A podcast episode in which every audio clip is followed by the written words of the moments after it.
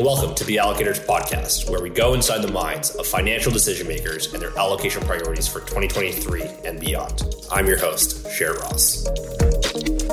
And today, I'm joined by Howard Goldman, Chief Financial Officer of Didi Hirsch Mental Health Services. Thanks for joining us, Howard. It's great to have you here. Before we start, can you share some background on your role and your experience in finance? Yeah, I am uh, currently the, the CFO of Didi Hirsch Mental Health Services, which is a uh, community-based mental health organization that also operates the largest mental health crisis and suicide lifeline in the country. My previous to joining Didi Hirsch in 2015, my career was in the for-profit world, working uh, a combination of seated roles and consulting I spent a lot of my career in consulting, so in and out of a lot of different companies and a lot of different industries. For the last seven and a half years, I've been working with Didi Hirsch, um, mostly funded by county, LA County, and state funding. Interesting. So, as as something that's been funded by the government, what's what's really the parameters of how you think about capital allocation in your day to day? Well, it, it's interesting because until very recently, we had very little excess cash. We, uh, our contracts are mostly cost reimbursement. And the way the government contracts work on cost reimbursement, they'll pay your costs up to a point and, and never any more than your costs. So we had no opportunity to earn a surplus, but we did take the financial risk of a, of a potential deficit. So I was more concerned with cash management than capital deployment. Um, in the last six months, that, that's changed quite dramatically. We got a very large donation from one donor that was unrestricted, meaning we can use it for operations, whatever we want. Uh, we also got caught up on some old accounts receivable from the county, and that's now put us in the position of having capital and the opportunity to use that to develop new lines of business. Anything kind of interesting now in terms of new lines of business that the team's looking at right now, or is it still pretty early? The huge growth for us is in the crisis uh, area. The federal government introduced a three digit number for uh, crisis lines. Previously, there was a suicide crisis line network called the National Lifeline. And centers had to qualify to be part of that lifeline, but it was a central 800 number where the calls were distributed based on the area code of the caller. The government decided no one could remember the 800 number. So by default, a lot of people call 911 or don't call anybody. So 988 was introduced in July of 2022. It also shifted because it, the federal government put the onus on states to implement it. So prior to 988, California had 13 call centers that were part of the Lifeline network, but they were all independent. And then they became California's network. And uh, the government essentially, or the state essentially selected Didi Hirsch to lead that effort. We answer about 40% of the calls in California and we are the largest nationwide. So we've been put in that leadership role and you know, that's a huge growth area for us. So as a spin-off from that, given our expertise in crisis, we, we have a crisis counseling business that we're really trying to grow. Most of our other services are for the Medi-Cal population, but these, the crisis line, anybody can call.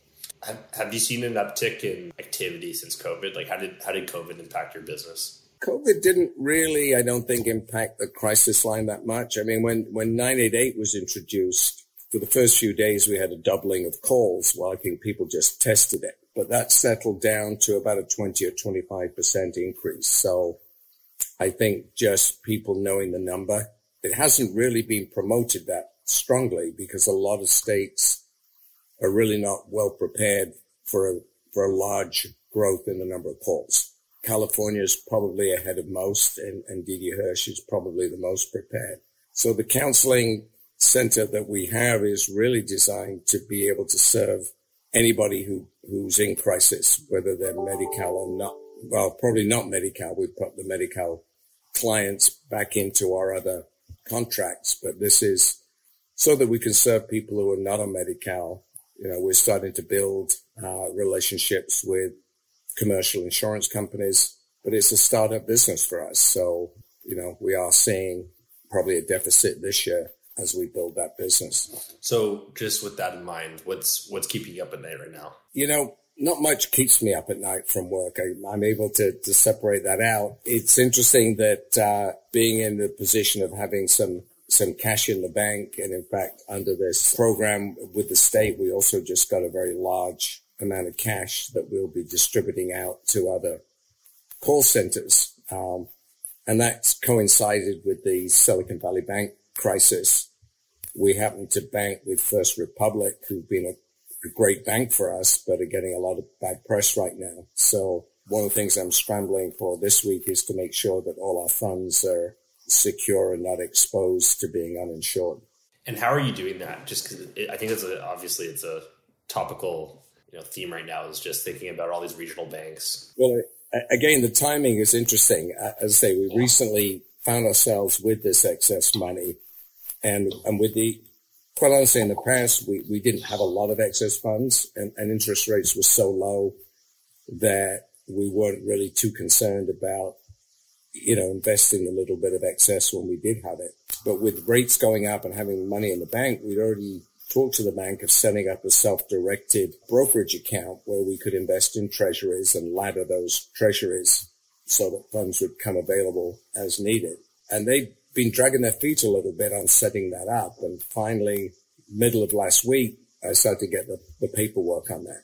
I think when everything happened on, on you know, Thursday and Friday with Silicon Valley Bank. They were inundated and I wasn't getting that account in place. So I talked to my banker and as a short term measure, we're using an insured sweep account so that the bank will sweep all our excess funds every night and they get distributed around other banks with no account over $250,000. So we've as a short-term measure, we're putting everything into smaller accounts. And probably later today, I'll be talking to another institution about setting up an account for us to buy treasuries. And at this point, we're, you know, we're following a very conservative investment path. We've, we've not really had funds in the past, so we don't have an investment policy, but, you know, we'll go into laddered treasuries for the time being until the dust settles.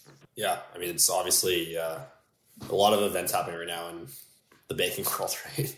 Interesting. Okay, what what kind of indicators in the market are you looking at right now? Like, obviously, interest is is one that that there's constantly you know discussions around whether it's going up. If you had a crystal ball, where where where do you where do you think also interest interest rates are going next year? I, I think they're going to stay pretty close to where they are. You know, I think if inflation slows down, the Fed may slow down it it's increasing the rates, but I don't see them going down very much. And like I say, we're, we're fortunate in that we're, we're not really a borrower. I mean, we have one outstanding loan that we took out when we purchased the property. And, and we were able to do something not everybody could do. We were able to get a tax-free loan uh, by issuing a bond. We're able to get a loan where the the bank doesn't pay tax on the interest it pays us, so they discount the rate. So, you know, we have a 10 year loan that's under 3%. And is that because you're a nonprofit that, that there's some rules around that? Or, okay. Yeah. Yeah. We were able to do this bond issue and then essentially the bank takes the whole bond issue and becomes the lender. Very interesting. Do you see, do you see the business heading next year with, with kind of the surplus continuing? Like is donations becoming a more thoughtful strategy for for the for the business? I think so. I think we're um, you know we've had some changes in the last couple of years at the uh, CEO level that have been interesting. We had one CEO who came in really with the brief to diversify our revenue streams, but he didn't really get connected to the existing business. We now have a CEO who's been with the agency 20 years and I think we're, we're back to sort of focusing on, you know, what is the core mission of the agency, but how can we expand that? And with a lot of payment reform in the state on um, the services that we provide. And I think building our building our reputation, uh, as I say, I think we're we're pretty well known in LA County and California circles as a mental health provider, but this leadership role in 988 is getting us more, a lot more recognition statewide and even at the national level. So that's something that I think we want to leverage and build on. But we have to be very careful because certain services we can do nationwide, but if it comes to services like therapy, uh, the therapist has to be licensed in the state where the, the client lives. So we can't do telehealth in Florida from California. So, you know, telehealth has also made a big difference. It's given us a lot more flexibility that this counseling, crisis counseling center was initially set up as a local Los Angeles center. The building that we have that loan on uh, is our, our suicide prevention center. And when we, when we remodeled that building, part of it was a, a therapy center. And, you know, the expectation seven years ago was that people would come in for therapy. So uh, the population we could reach was limited by the people who could commute in to Los Angeles. Now we can make that a statewide program. And, you know, we've one insurance company we're working with, and I think they feel if the program's successful, they would want to extend it to other states where they have a high membership population. And at that point, we'd have to look at whether we're going to hire licensed therapists in that state. Yeah, that was going to be my next question. Is the is the intention to kind of grow outside of California? But it sounds like waiting for for an insurer to step up. Well, I think that it's a little bit of a chicken and egg situation. I mean, if they come to us and say this program's working great in California, let's do it in Florida, then we've got to go out and hire the staff to do that. And I think having had a lot of experience now with remote staff and telehealth, it, it's very doable, but it takes time to build up uh, the clientele. Yeah, fair enough. Thank you, Howard, for joining us and sharing your insights into your financial strategies for the year. That's all the time we have for now. This is Sherrod Ross, and we'll see you next time on the Allocator Podcast.